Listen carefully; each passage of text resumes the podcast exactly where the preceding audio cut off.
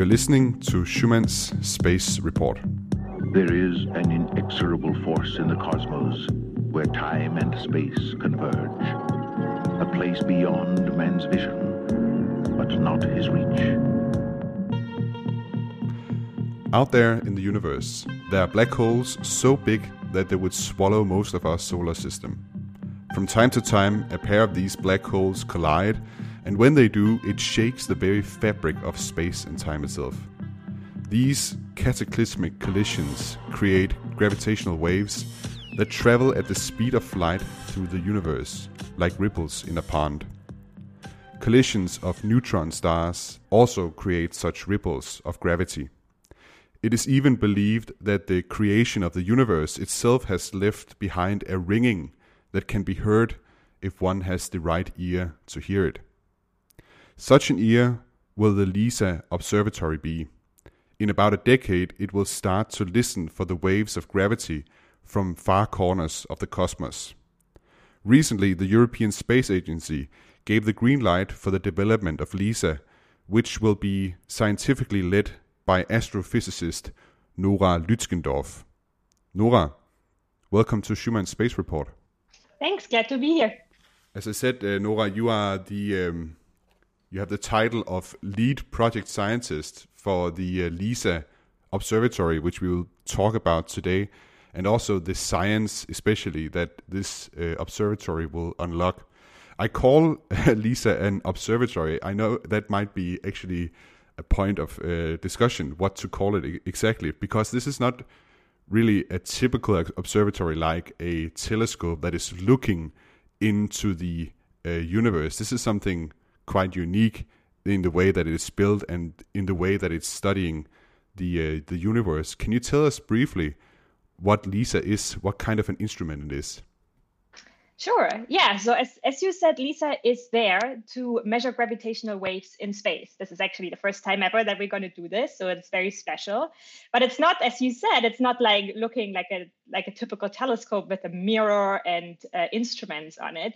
It is actually three little spacecrafts that fly in formation in a big triangular formation, which has an arm length of 2.5 million kilometers so those spacecrafts are 2.5 million kilometers away from each other, and they exchange laser beams between each other. It sounds all very uh, futuristic. But uh, what they're doing, they're basically measuring the distance between those three spacecrafts, between each other. Um, because this is how we measure gravitational waves. Gravitational waves change the distance between objects, but in a minuscule way, like very, very small. We're talking about picometers here. So this is as big as a, as a helium atom. Um, so these kind of differences we are measuring with laser interferometry. Laser interferometry is great to measure those extreme small distances. We're doing this already on the ground. And that is basically what LISA is going to do. And LISA is, in that sense, a kind of an observatory because it is measuring the entire sky all the time. We will see the gravitational waves coming in from all directions. So you could think of it like a, a like a survey telescope. We're surveying the entire sky just to add more to the confusion of uh, how to you know call this uh, this instrument let's call it that uh, lisa stands for laser interferometer space antenna. So you, you could also call it an antenna i guess. Exactly yeah it's also an antenna. You can yeah. call it what you want. It is going to be very very cool. Okay. Uh, and and you hit upon uh, one of the you know for me very cool things about this mission, and that is, you know, the sheer size of it. It's uh, so big. The the size of it, as you say, 2.5 uh, million kilometers, several times the distance uh, between the uh, the Earth and the Moon. It, I guess, it's going to be the biggest observatory antenna, whatever you want to call it, that has ever been built by by humans, right? Yes, I think you can call it like this. I was thinking about um, what you whatever you call an observatory when you think, for example, at the pulsar time arrays, where we basically use pulsars as our observatory. We could even say that is even bigger. but uh, as human built, uh, I think it is going is the biggest one. Yes. And why does it need to be this big? Because we are measuring, as I said, we are measuring those extreme small uh, changes in distances. Right, the uh, gravitational waves are um, creating those those changes in distances, but they're extremely weak, extremely small. And the longer the arm is, the better you you connect to the the easier it will be to to to measure this distance, even though it's still in picometers um, ways. But you could imagine that it's even smaller when they're closer together. And that gives us a specific range of frequencies that we don't see on the ground with the smaller uh, gravitational wave detectors. And this frequency is the one of merging supermassive black holes. Those will be the objects that we can only observe in space because of the distance of these arm lengths or the size of those arm lengths, and also because it is much, much quieter in space than on the Earth. On the Earth, we have all those disturbances. And so we can really measure um, those specific frequencies that come, the lower frequencies that come from the um, sorry, I think the higher frequencies. No, the lower frequencies. Oh God, frequencies always mess my, my head up. so they those frequencies that we can see uh, supermassive black hole mergers in that we can't see right now.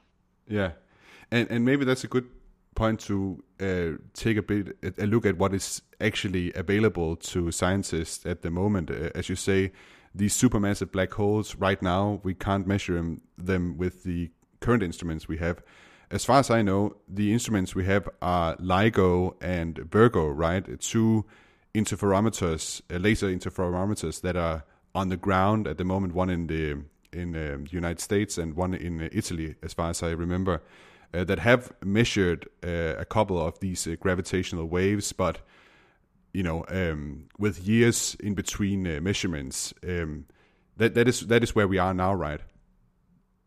Yeah, we also have KAGRA, which is a the Kamioka gravitational wave detector in Japan. Um, that also belongs to the uh, LIGO and Virgo kind of class of detectors. But that is where we are right now, yes. And they can observe what kind of events uh, out there in the universe?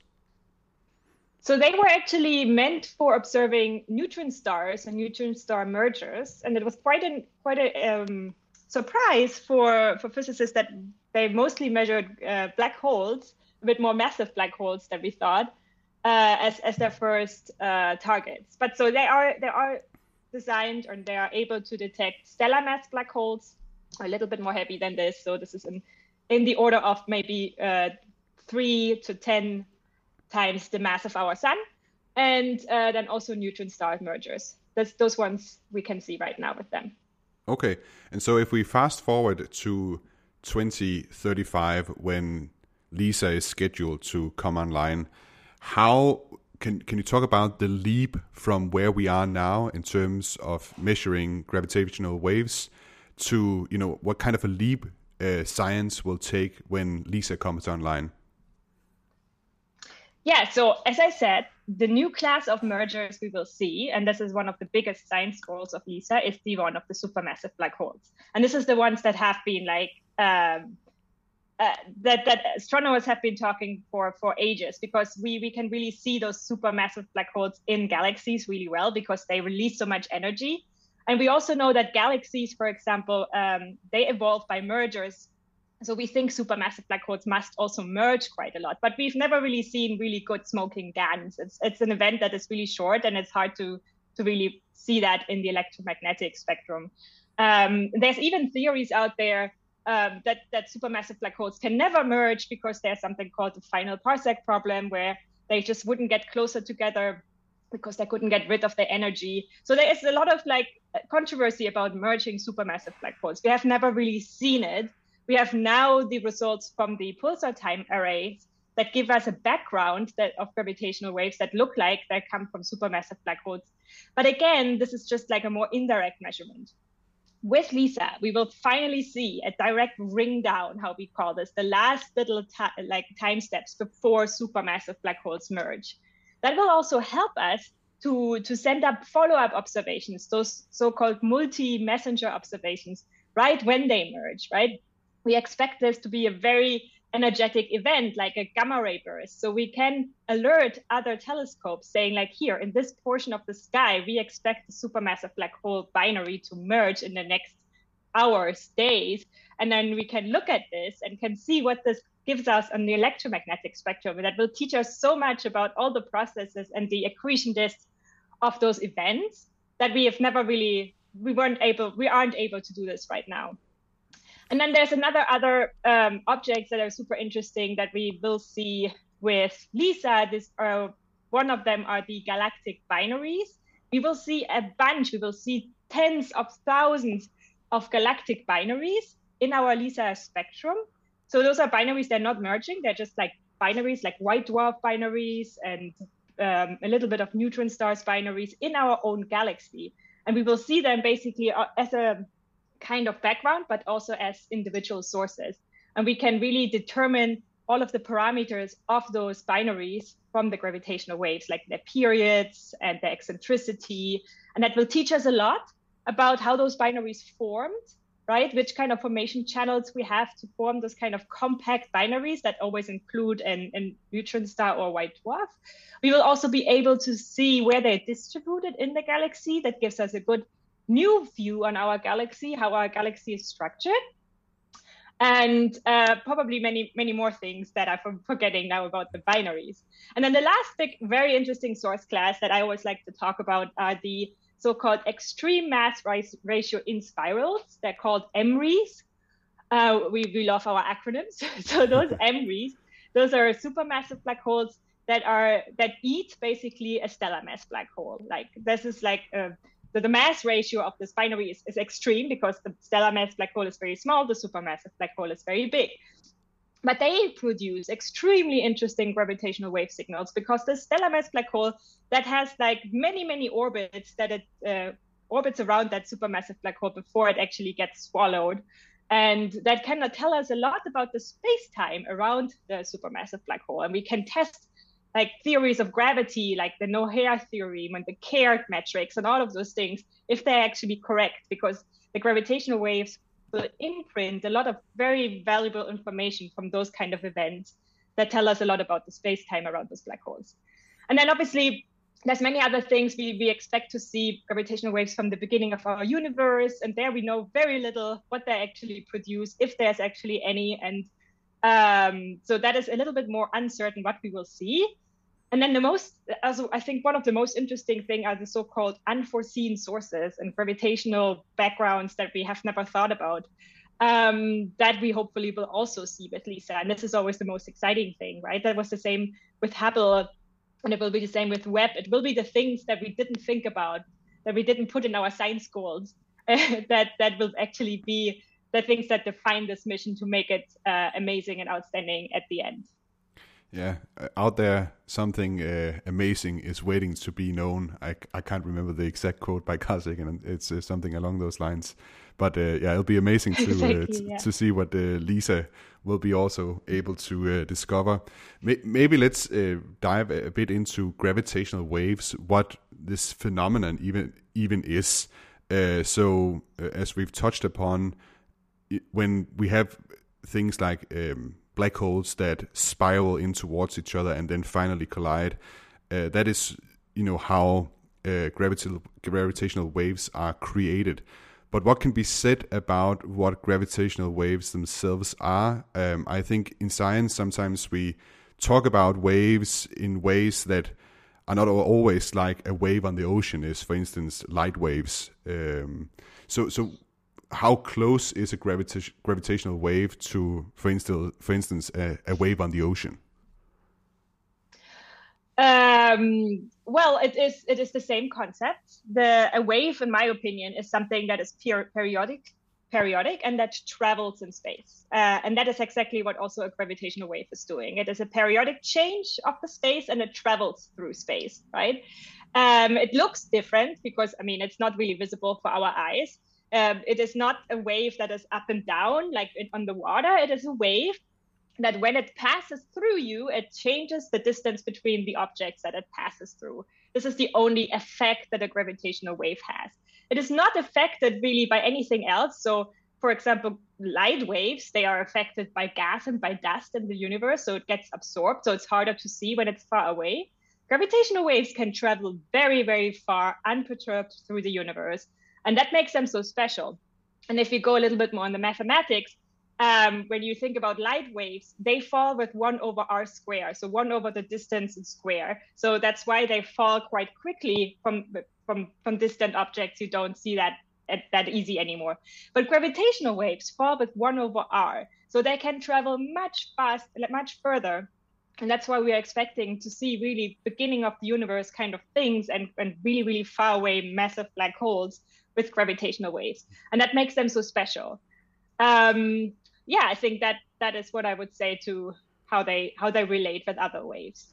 But but of course, as you also touched upon, when we measure th- these waves, then when they arrive here at Earth, it is really a, a very very small disturbance in space time or or protuberance in space time, right? You talked about picometer. Uh, how, how, small again?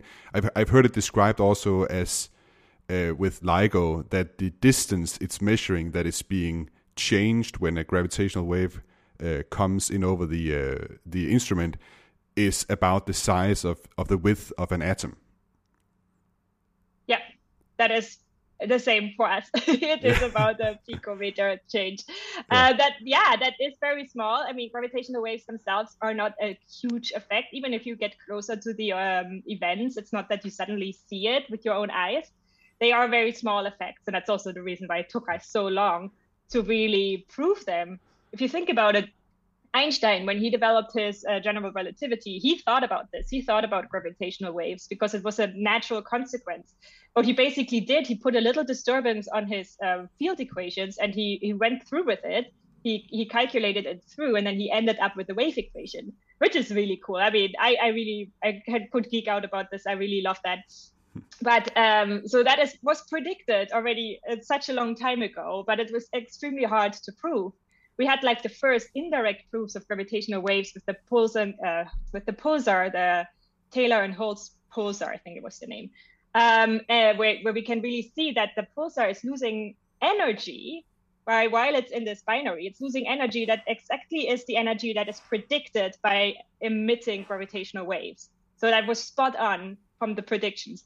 But that was not measuring gravitational waves yet. It was just saying, okay, there is something that it is losing and it must be some kind of energy. Um, until just very, quite recently when we had the first gravitational wave detections with LIGO. So it is, uh, it was a long way to get here because it's such a small effect. Mm-hmm.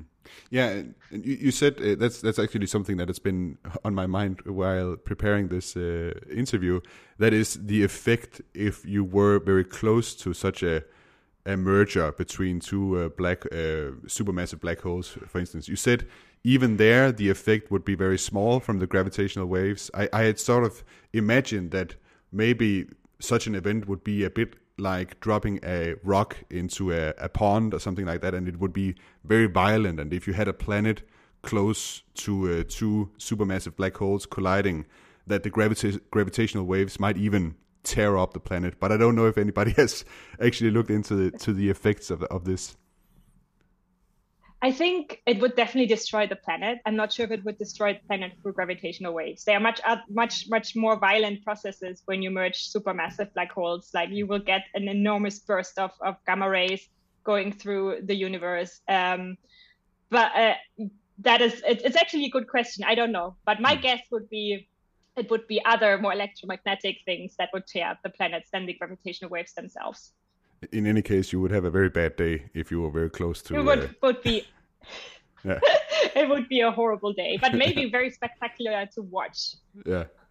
You, you talked uh, earlier about the uh, relationship between frequencies and then the types of events that we are looking at with um, gravitational waves. So that the supermassive black holes, the most massive kinds of collisions, they create uh, gravitational waves that have um, lower frequencies, whereas, for instance, neutron stars, so relatively uh, smaller collisions, they will have higher frequencies. So, is this a question of is this a relation that has uh, that is dependent on mass between these uh, these objects? How is that relationship? Yes. Absolutely, that is mass. That is just purely mass. The the heavier they are, you have a um, just a yeah a, a lower the, the gravitational waves give you a lower frequency than when you have smaller masses. That is. Yeah. And why why is that?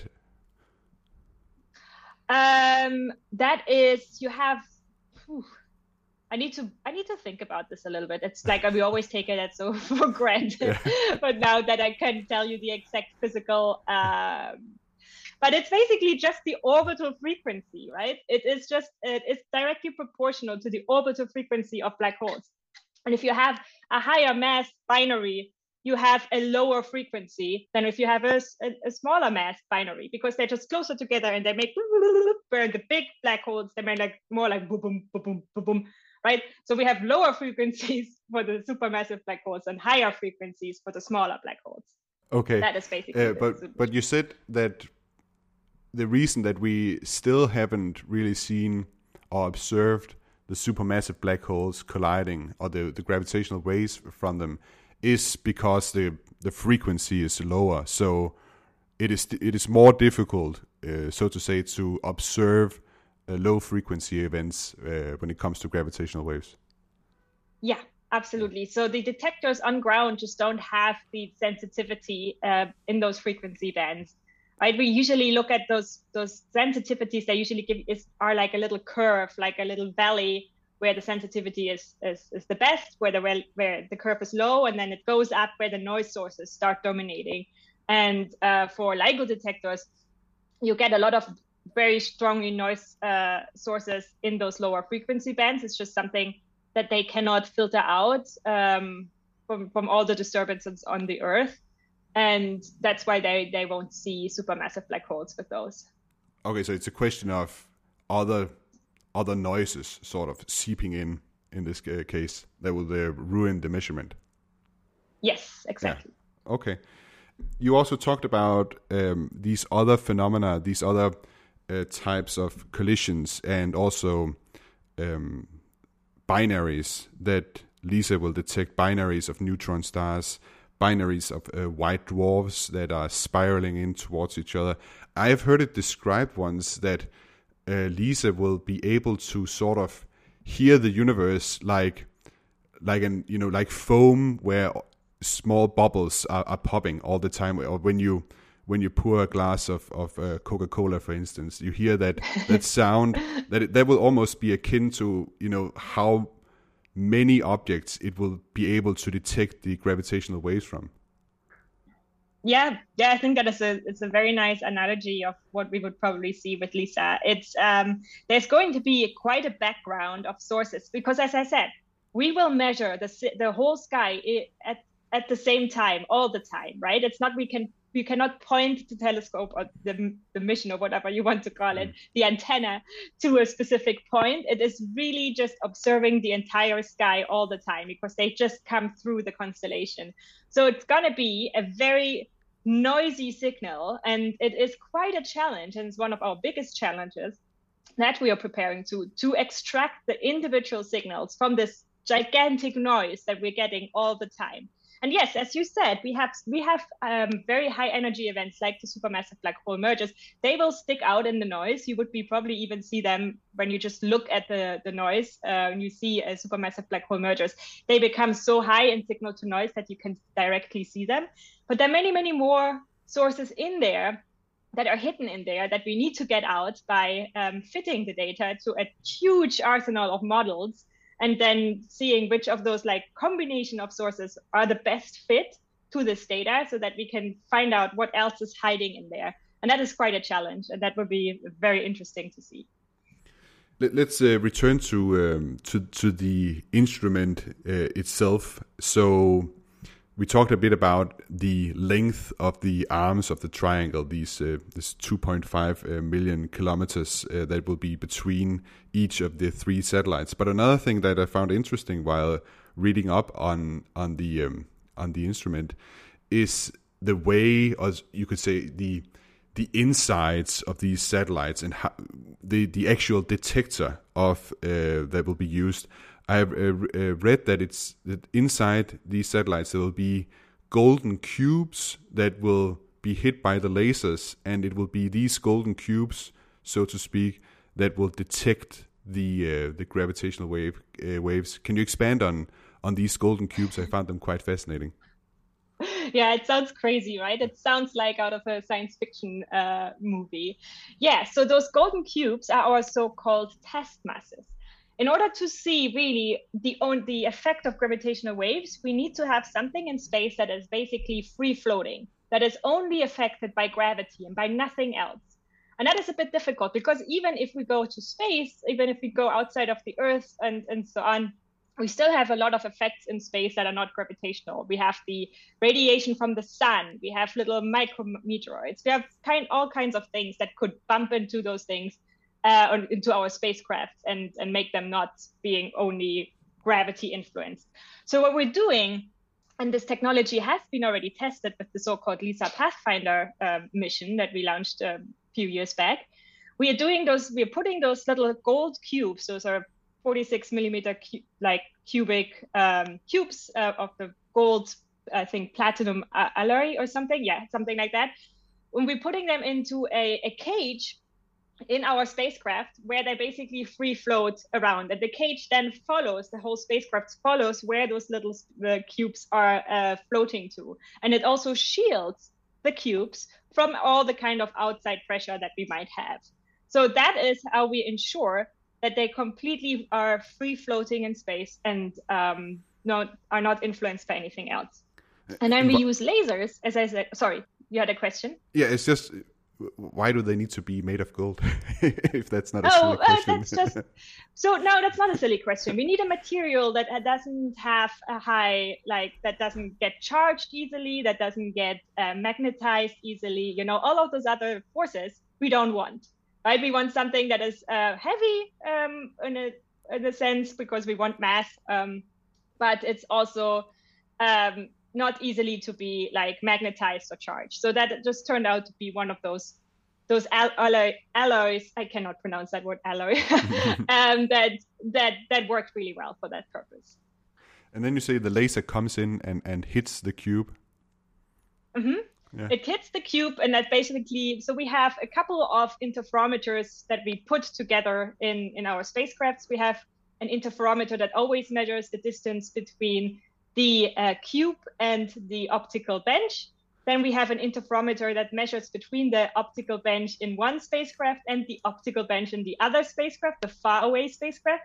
And in this far away spacecraft, we have another interferometer that measures again the distance between the cube and the optical bench. And if we put those three together, we have the exact distance or the, yeah, we measure the distance between the two, um, the two cubes on the opposite spacecrafts.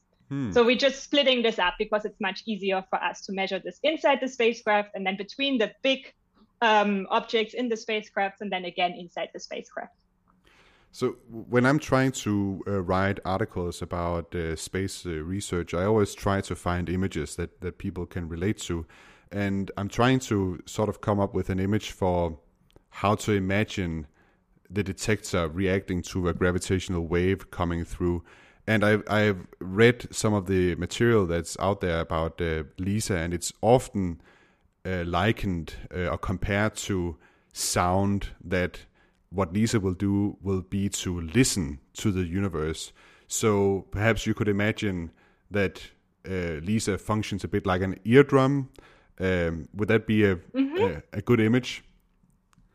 Yeah, I think that is that would be a good image. It, it listens basically. You could call it the vibrations of the universe, and it uh, it can follow those vibrations, and we can measure it.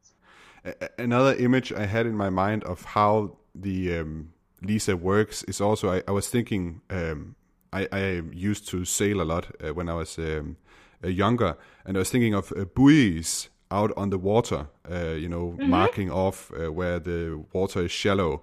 And if you had three buoys and and you would have a wave coming through, and the buoys would jump up and down, would that also sort of be similar to what is going on within uh, LISA?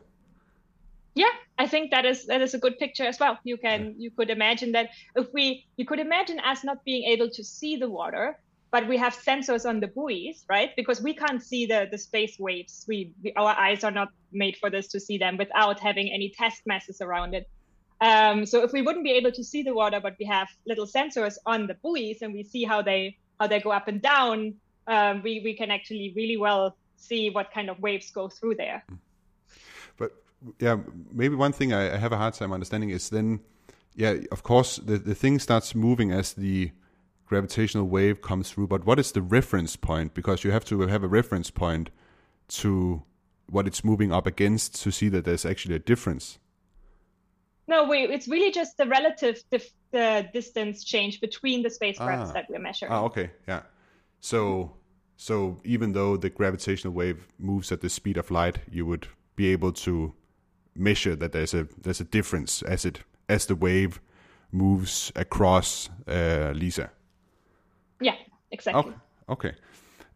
How difficult is it to construct um, an, a mission like this? You know, with that will be so huge with these lasers and, and golden cubes within uh, within that need to be free floating.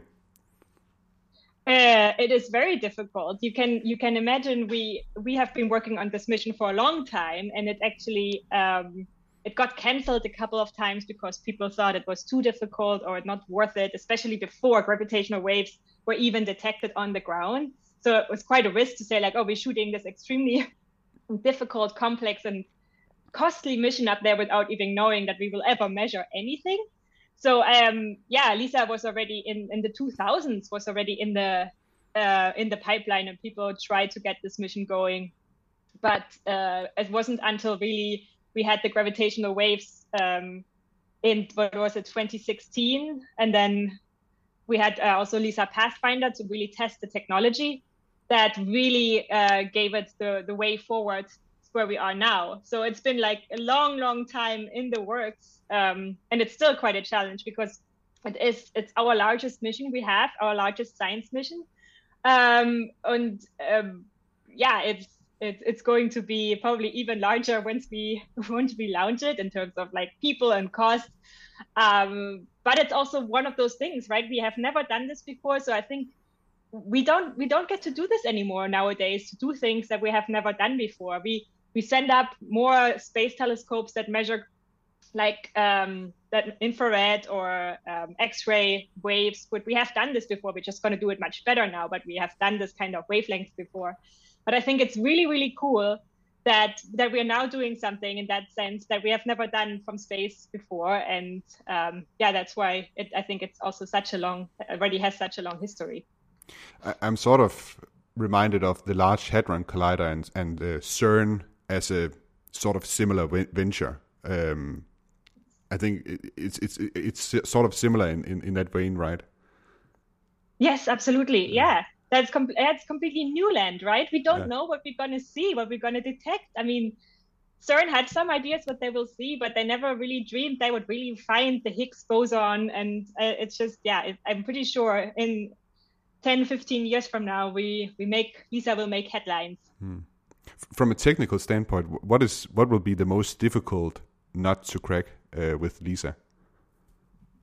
It is going to be the data analysis. As I said, it is this kind of noise that we will see from all the sources. And to make things even more complicated, first we need to reduce a lot of other noise that come from the detectors itself. So for example, the laser noise, the laser has a certain noise. It's just like it's actually, if you look at it very closely, it is a quite a noisy thing, even though it's a laser with like electrons bumping into things. And the laser noise is actually orders of magnitudes higher than what we need for um, for gravitational waves to measure. So if we would just measure without any post processing the trying to measure gravitational waves, we wouldn't see anything because laser noise is too big. But we have a very, very smart technique to get the laser noise out and that is so-called time delay interferometry. This is when we basically make a very smart combination of our measurements from all three spacecraft to cancel the laser noise out because we measure it in all three points. And so we can actually recalculate back what the laser noise is and we can take it out. This method is has been tested in theory and also with experiments but it's still kind of like this point if that doesn't work right? If we, we for some reason got something wrong and we don't get the laser noise out how we expected it to then we might not see much. Um, we, we're still very confident that we will see it. But i think this is one of the biggest things that really have to work for us to see anything. And then there's there's always the, the technical points as well that the spacecrafts lock to each other so that they see the other laser from the from the far away spacecraft, right? It's because it's it's 2.5 million kilometers away from each other. That is also quite a difficult thing to then see that laser that after it traveled 2.5 million kilometers, it's not very strong anymore, right? So you will only see a little blob of red light, um, and you need to you need to lock on that light. Um, I think those are probably one of the two big biggest challenges, at least in my head. Probably some engineers would completely have different ideas what is the most challenging thing, but for me, I think that's what it is. I'm also just thinking of the the fine controls that the spacecraft needs to have in order to, you know, point in the right direction, and also thinking of of course, uh, space is mostly empty, but at you know in, in such a huge area as, as this will be this triangle, there will be I'm guessing there'll be slight differences in, for instance, the strength of the solar wind, uh, things like that, uh, the pressures that will be on the spacecraft, uh, and for them to point so accurately and keep, you know, the sides um, of the triangle aligned, I'm guessing that will also be very difficult. Absolutely, yes. And one of the good things is not just the pressure; it's also the temperature. Um, our spacecrafts are a little bit, um, so the constellation is a little bit inclined. So you always have spacecrafts that are basically closer to the sun than the ones further away from the sun. But uh, fortunately, they really make this kind of cartwheel movement. And that means they actually switch positions and they switch those like environments and on a regular base. So we will be hopefully able to see what are those effects by just those spacecraft switching. But that's definitely one another big factor, yes very fascinating. It, it just got, uh, you know, I'm also just surprised that you said that the, the noise will be the most difficult thing. I had, I wouldn't have guessed that. It just made the whole thing even more complicated in my mind. Uh, very. I know it's it's something that is not as obvious to see for the outside, right? Because the outside always just sees the the spacecraft and the big distance and the lasers. But yeah, the post processing is going to be a big effort, and we have already started to prepare for everything there's like people who have been working for years on this and uh, um, i'm pretty by just looking at who's working on this right now um, who are the people who really know they really know their stuff right so i'm, I'm actually really confident that we we will manage hmm.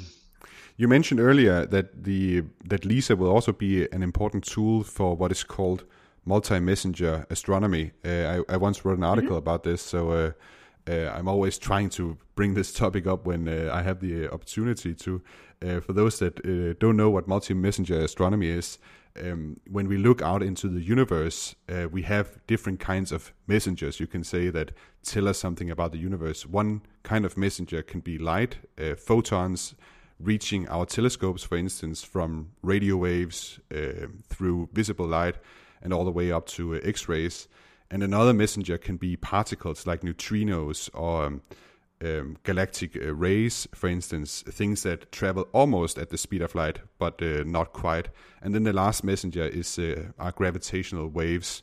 So it's like again, it's a three, it's like three sides of a triangle, you could say, uh, that that make up a, a sort of new kind of astronomy that has really come forth in the last uh, last years.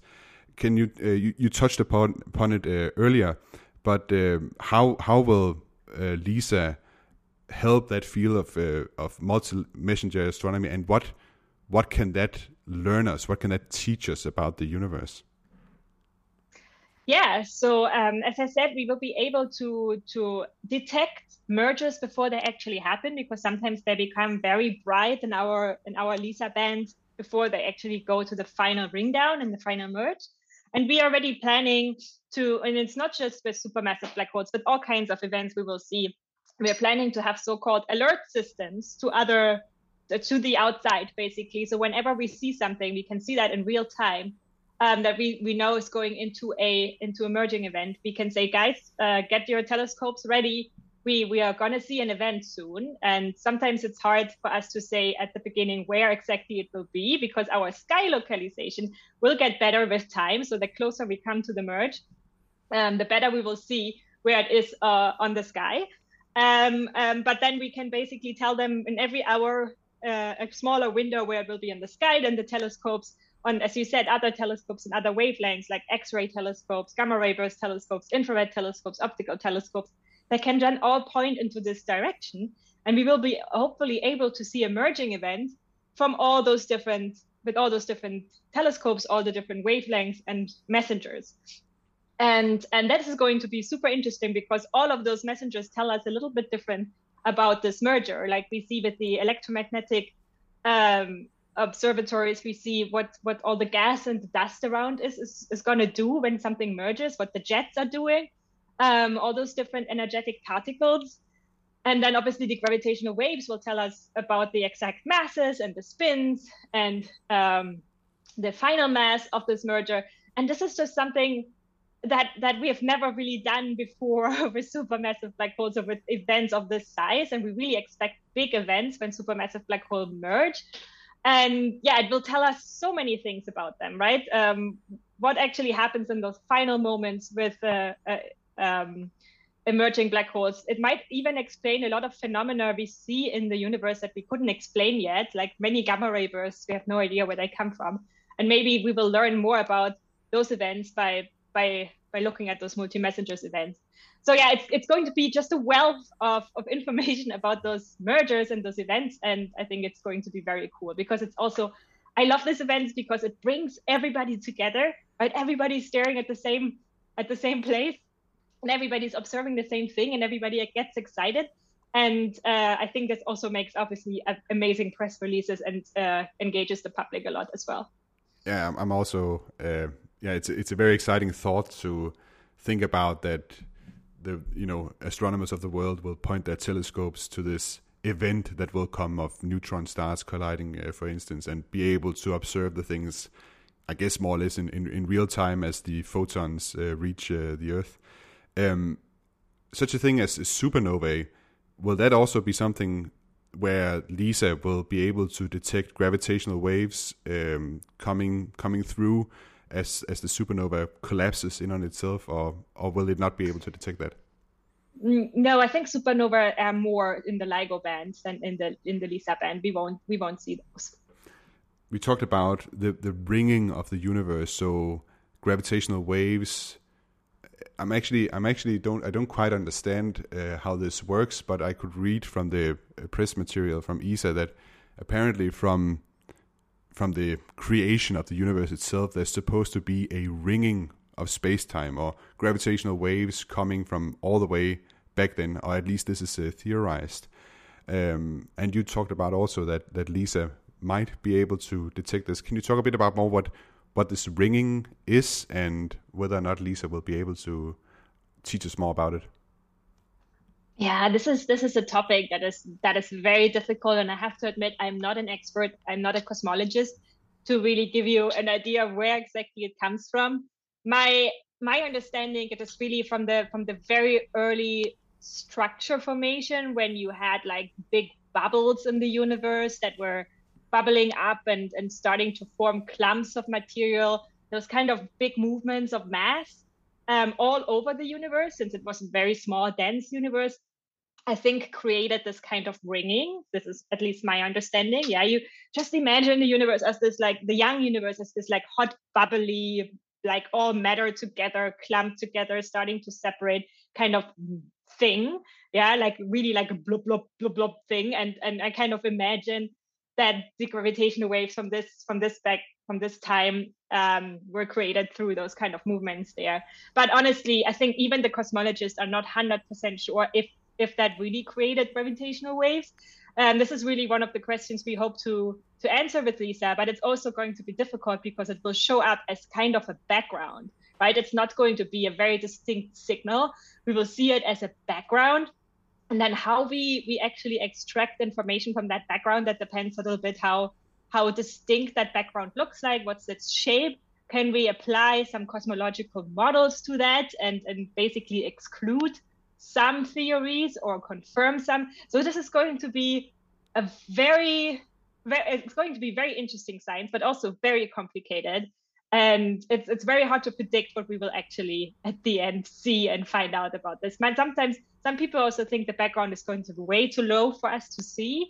We, it will just it will just disappear in the noise. And some other people say, no, I think we can we can see some things at certain frequencies. But again, it's a very uncertain field. It depends a lot of which kind of cosmological model you believe. Um, and yeah, that is basically all I can say about that. It's uh, more problems with the noise, I guess. Again, to try to decipher what is what is within the noise. Exactly. Yeah. yeah. Uh, lastly, um, I always like to uh, ask my uh, guests who uh, do uh, such amazing work as yourself, what got them into uh, this field of space or space flight? In your case, space research. what got you into that? What What is it that motivates you to to do this kind of re research? Um, so what got me into? I always like to to mention when people ask me that. I mentioned my grandfather, who actually at very young ages was was telling he was he was not a scientist, he was a lawyer, but he he was always super interested in in science, astronomy, uh, and physics. He was reading all kinds of magazines, and um, if if there would have been podcasts at this time, he probably would have listened to podcasts as well, like yours.